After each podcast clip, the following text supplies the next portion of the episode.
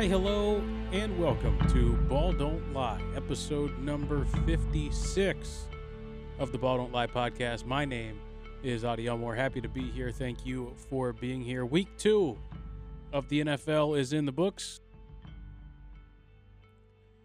There's something I want to get to about LeBron James that really excites me.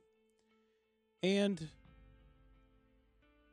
I don't I don't know where exactly we're going to go with all this. I've got it all written down. I blanked on my rundown to start this show where I normally tell you everything you're going to hear. There you hear my phone. We're off to a heck of a start as I record this at 8:11 p.m.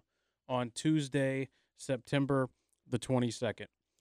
We are going to talk about the NFL. There will be 3 and out on this episode. We will run through week 2 and the recap and everything that I heard. You'll hear uh, 3 and out in the second segment of this podcast about uh, my three biggest takeaways from week two. And there were a lot of takeaways from week two. And uh, I just love the NFL and excited about that. But we're going to lead actually with the NBA. Some of you, I know, pick your jaws up off the floor. I'm leading a podcast episode with the NBA. I understand. But this is one of my favorite stories of the entire NBA season. Let me let me first preface a couple of things. Number one, I'm going to be talking about LeBron James and the people feel about LeBron James, uh, kind of how I think and how I feel about LeBron. Uh, I grew up coming to the NBA and in his rise to stardom, coming from Northeast Ohio. I was living in Northwest Ohio in a town called Findlay, and LeBron James might as well have been God at the time. Uh, I had LeBron bobbleheads. I still have a whole bunch of LeBron uh, rookie cards. I had LeBron jerseys. I was all in on LeBron. Me and one of my best friends at the time, Ryan Studebaker. Shout out Ryan Studebaker. No idea what he's doing these days, but we were all in LeBron James. That was our guy. Loved the NBA. I loved the NBA at that point as a child, like I love the NFL now as a grown adult. And like the NBA was always my favorite. And I loved LeBron because I was like, oh, Ohio kid, you know. I didn't even care much about teams at that point. I, Allen Iverson was still in the league. He was still my favorite player, but like you had LeBron, and you're like, oh, cool. Like I didn't care about the Cavs. I didn't hate them yet. I was too young at that point in time to realize. And even though this was a critical time in my upbringing, my father had been raising me to hate everything that comes from Cleveland, and I thank him for that. But I hadn't yet realized and, and understood that. Uh, and then later on in life, I come to realize that nothing good comes from Cleveland. We don't root for Cleveland. We don't wish any sort of success on that city in any way, shape, or form whatsoever. And so then you kind of don't want them to do well. But I never felt any sort of ill will toward LeBron James. And then LeBron James did one of the most heroic things I think an athlete can ever do in the way that he hurt Cleveland. So to me, LeBron James will always be a hero and always be grateful for the way that he hurt Cleveland when he left and went to Miami. Those people were distraught. He wrecked their economy. They burnt jerseys. It was awful, awful time to be in Cleveland, and that made me happy. And so I'm grateful to LeBron for that. Then I went and saw him play some of the most incredible, incredible basketball for the Miami Heat. Uh, thinking back on those days, that that those teams were so much fun to watch. Even when they lost uh, in the in the first finals that they went to against the Dallas Mavericks, they were so fun to watch. And you know, with with Dwyane Wade and Chris Bosh and eventually Ray Allen there towards the end, it was just it was really really interesting, and I became at that point starting to understand just the the level at which LeBron was performing. And then unfortunately, LeBron decided to come back to Cleveland, and you know, obviously that didn't make me happy, but um, it did. I did enjoy seeing him fail at first, and for them not playing very well. And then obviously he goes and wins a championship for the city of Cleveland, and I I as much as I hate that and I loathe it and despise it, I do respect it.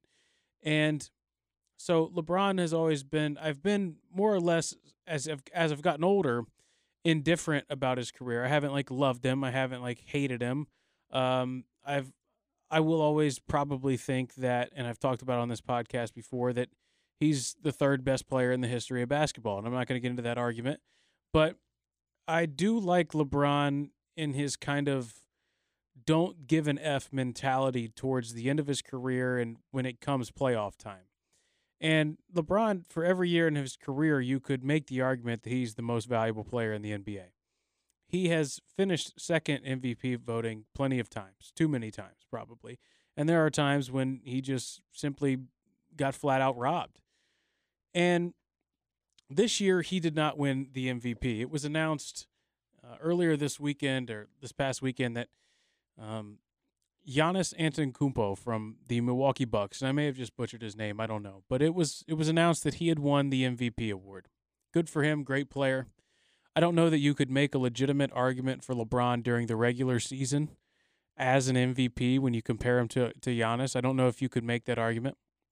But that didn't hold LeBron back from being upset about the fact that he only got 16 first place votes for the MVP award. 16. All things considered, only 16 votes. And I really loved what LeBron said to the media. Here's LeBron talking about only getting 16 votes, first place votes for the MVP. Um, pissed me off. That's my truly. That's my true answer. Um, it pissed me off because um, out of 101 votes, I got 16 first first place votes. Um, that's what pissed me off more than anything. Um, you know, not saying that um, you know the the winner wasn't deserving of the MVP, um, but that pissed me off. Um, and I finished second a lot in my in my career, um, either from a championship and now four times as an MVP. you know, like I said, I never I never came into this league saying let me uh, be an MVP or, or um, you know be a champion. I've always said I just want to get better and better every single day, and uh, those things that take care of itself. Um, there's some things that's just out of my hand, and some things you can't control. Um, but it pissed me off. You know, one thing in this business that I always want and I root for, and I always think athletes should do a better job of is transparency. Tell us how you feel. Tell us what you think. I think more athletes are getting comfortable doing that. And I appreciate LeBron taking the lead on that situation. You know, I love hearing him say, I'm pissed off. It pissed me off. I thought that I deserve more votes. Like, I love that from an athlete. I love that LeBron said, I should have gotten more votes. I love that he said it pissed him off. I love that it it's something he can use to fuel him. And you know, unfortunately, people do not treat LeBron James with the same they don't treat him the same as they do Michael Jordan because if you look at earlier this summer when The Last Dance came out, Michael Jordan talked about and his teammates talked about over the course of the documentary how Michael would just make things up and make them up to use them as motivation to play better, to just dominate a, a particular player, or to to ri- rise his his level of play in some way, shape, or form. And you know he obviously had other things to motivate him, but there were times when he would lack motivation and he would find something to to just flip the switch and try to kill somebody on the court. And you know, LeBron is essentially doing the same thing. You know, it's kind of become a meme when Michael said that he took that personally when different things happened throughout the course of his career and he would say that he took it personally. Well, this is the same situation. LeBron's taking it personally that only 16 votes were cast for him to win the MVP. He thinks there should be more. And so he's going to use that to fuel him, much in the same way Michael Jordan would do, much in the same way Kobe Bryant would do. And he's going to use that to try to propel his team to the NBA Finals. Right now, they're up two games to none over the LA Clippers, or excuse me, wow, that's what it was supposed to be over the Denver Nuggets, two games to none over the Denver Nuggets after Anthony Davis hit a game winning buzzer beater three point shot on Sunday. And I just I I don't appreciate that there's a double standard in the way we treat LeBron being honest and upfront about it. And I love the fact that he's honest and upfront about it. And I wish more athletes were transparent transparent in the sense that they just tell us how they feel, uh, what they think when it comes to these particular situations and how they use that uh, to to fuel them. So that's my opening monologue, my big rant about LeBron James. I don't even know if you could call it a rant, but those are my thoughts, questions, comments, concerns, etc. Listen, if you're not already, follow me on social media. It's at Auty Elmore, A U T Y E L M O R E, basically just Twitter and Instagram. Been firing off some good tweets and some uh, good Instagram posts uh, as of late. So appreciate that. Let me also tell you very quickly about Thrive Fantasy. You've heard me talking about it the last couple of weeks. Thrive Fantasy has been very, very good to me through the first two weeks of the NFL season. Let me tell you just how good. Already made $135 off the Thrive Fantasy app in just two weeks of the NFL. You can do that too. Go to Thrive Fantasy, download the app, and uh, use the promo code AUTY when you sign up, A U T Y, and they will uh, instantly match your fir- your first deposit, minimum of twenty dollars. They'll match anything up to fifty now. Now, when this thing first started, they would match twenty right away. They're matching anything up to fifty dollars. So that means if you put in fifty dollars, boom, you get a hundred right away. Thrive Fantasy is doing that. They've got thousands and thousands of dollars of guaranteed prizes coming up for Week Three in the National Football League. They've also got golf. They've got, I think, the NHL. They've got uh, Counter Strike on there if you're into esports. So go check out and download the Thrive Fantasy app when you make your first deposit. Download promo code AUTY, and uh, you too can be a winner. Hashtag prop up with Thrive Fantasy. So, speaking of the NFL, there are a few things uh, to take away. There were some surprises. Um, let's start by recapping the. Let's let's start by recapping Week Two in the National Football League. It got started with our Cincinnati Bengals.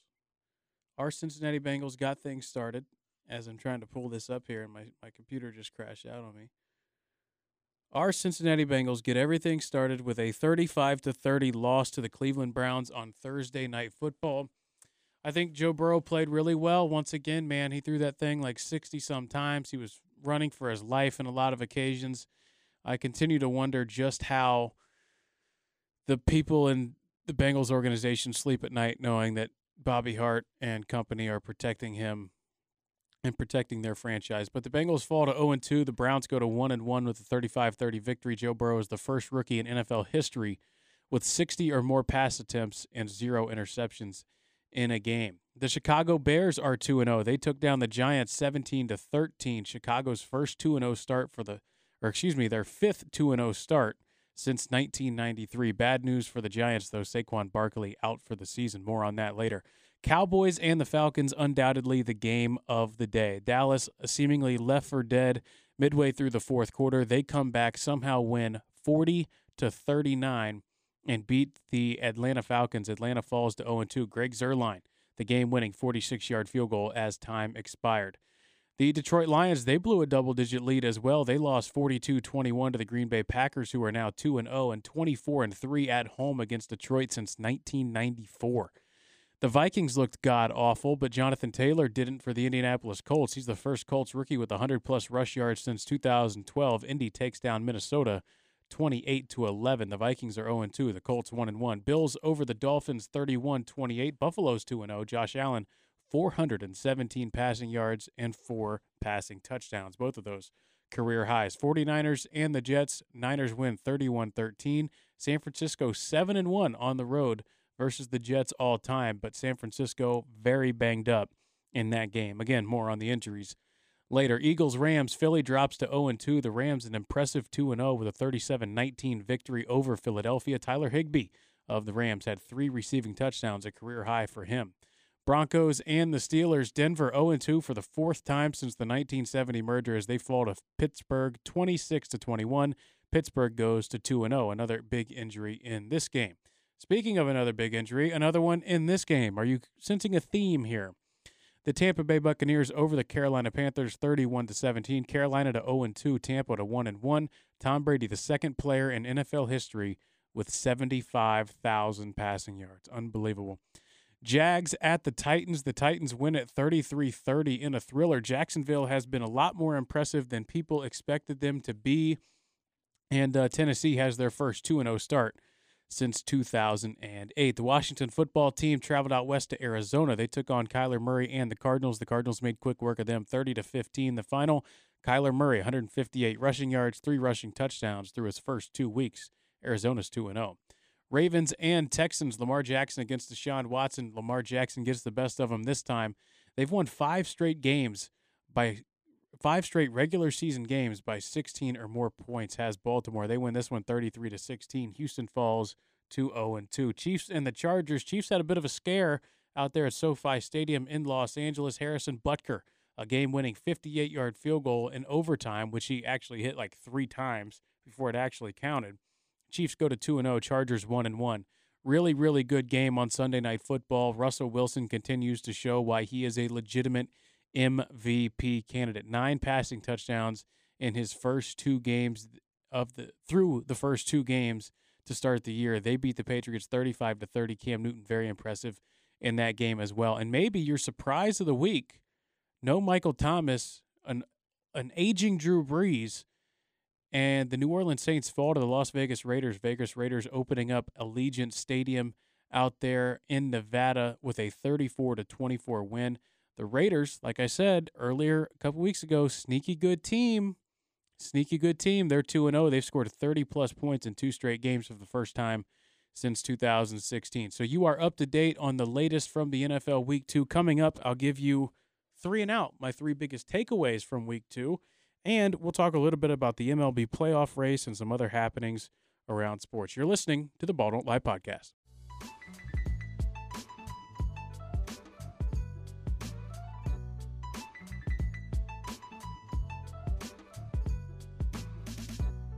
Oh, yeah. Oh, yeah. The OGs, the great ones, they remember this music. It is time for three and out here on the Ball Don't Lie podcast. Thank you for listening. I am your host, Auty Elmore. This is episode number 56. Three and out, my three things I took away from NFL Sunday week two. Number one, it was bloody, and I mean bloody. A bloody, bloody Sunday in the National Football League. Superstars going down throughout the league. You've got Nick Bosa of the San Francisco 49ers. He's got a torn ACL. He's out for the season, it seems. You've got Saquon Barkley, who injured his ACL. He's out for the season.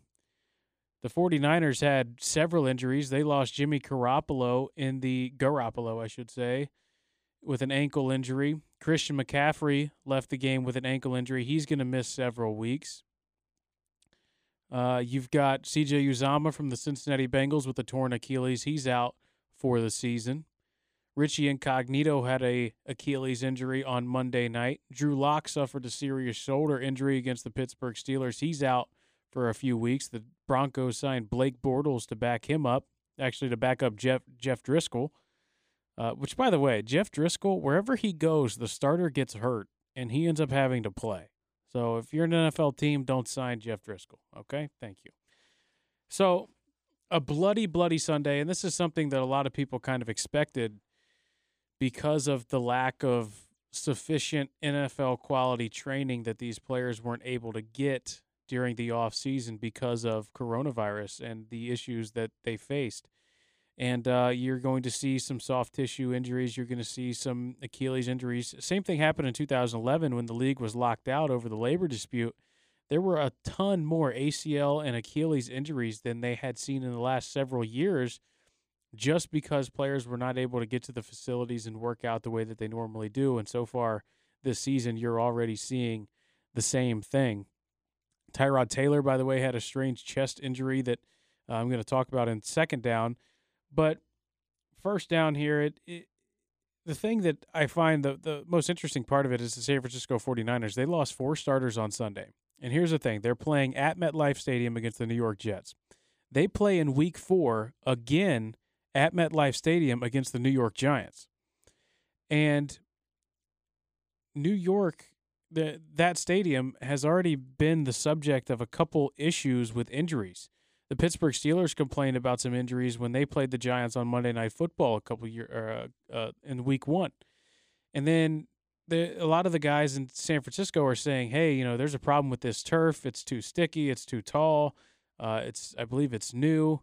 and you know there's no give in it and guys are more likely to tear ligaments in doing so the jets have had a few injuries i think they lost a receiver for this season so it's just really it's really really strange and something to keep an eye on as the nfl looks into that they won't say anything here or there on the turf but you have seen more teams switch back to natural grass lately uh, because of it mark davis said at allegiant stadium that that was a deal breaker for him. It had to be natural grass, not artificial turf, or it wouldn't have happened. Um, so he gets that. Arizona has a retractable artificial turf. The Baltimore Ravens, um, actually, uh, they have a retractable natural grass. The Baltimore Ravens went from artificial turf back to natural grass a couple of years ago. You'll see uh, more teams doing that, I think, as time goes on and these injuries continue, not just this year, but in general. That's first down, a bloody Sunday in the NFL. Second down, like I said, Tyrod Taylor had these weird chest pains, these injuries. He had an injection before the game, and then he started feeling worse as a complication from the injection. Speaking of a guy that always gets hurt and the backup has to play, Tyrod Taylor. This I feel like this has happened to him several times. It happened to him in Cleveland. It happened to him in Buffalo, where he just he, he's finally given the nod to be the guy, and then something weird happens, and all of a sudden the guy backing him up plays great. And that's exactly what Justin Herbert did. Justin Herbert played tremendous in place of Tyrod Taylor on Sunday. And uh, it was very, very impressive for a rookie quarterback to come in and play that he did, play the way he did, not only, you know, in that situation, but against the world champions, against the Kansas City Chiefs in a brand new stadium. Obviously, nobody there, but still the idea that he was playing against that team and to play as well as he did was really impressive. Justin Herbert, the first round pick out of Oregon, 22 for 33, 311 yards, one touchdown, one pick. He also ran the ball uh, for a touchdown. If the uh, the rushing stats will come up here, here they are. Justin Herbert, four carries, 18 yards, and a touchdown. He was just really, really impressive for the LA Chargers on Sunday. That's second down. Third down, Speaking of very, very impressive, was Cam Newton. Cam Newton is back, folks. Cam Newton looks very good for the New England Patriots. They are doing something that they have not done since Tom Brady was there. They are playing 11 on 11 football. Cam Newton is mobile. He's getting out of the pocket. His arm looks strong. His shoulder looks healthy. He's not afraid to change the calls at the line of scrimmage. He's not afraid to lower his shoulder and run. He has been everything the Patriots have asked him to be and then some. And they had no business really being in the game at the end of the game Sunday night. Cam led them down the field with ease. I don't know if that's an indictment on Seattle's defense as much as it's a problem to face Cam Newton right now. And Josh McDaniels is getting creative and especially down at the goal line. Now they ran the same play they had run a couple times to try to win the game right there at the very end. It didn't work. Seattle snuffed it out. But I think the Patriots, despite the, I think, lead, league leading like 9 or 10, 8, 9, 10 opt outs that they had, and the question mark that was the quarterback position post Tom Brady, and the question mark in general that was Cam Newton coming into New England, they might be a really good football team. Obviously, you've got the best coach in the history of football in Bill Belichick. Their defense is good enough. And again, this is without their two best players and Patrick Chung and Dante Hightower on that defense. You wonder, you know, you wondered going in, what are they going to be? This is the Bills' division to lose. And very well, very well still could be that. But New England's good, and they're not going to be a pushover this year like some people expected them to be. I don't know if they're great.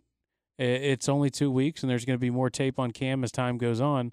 But I do know that Cam Newton is officially back and looked like the Cam Newton of old on Sunday night.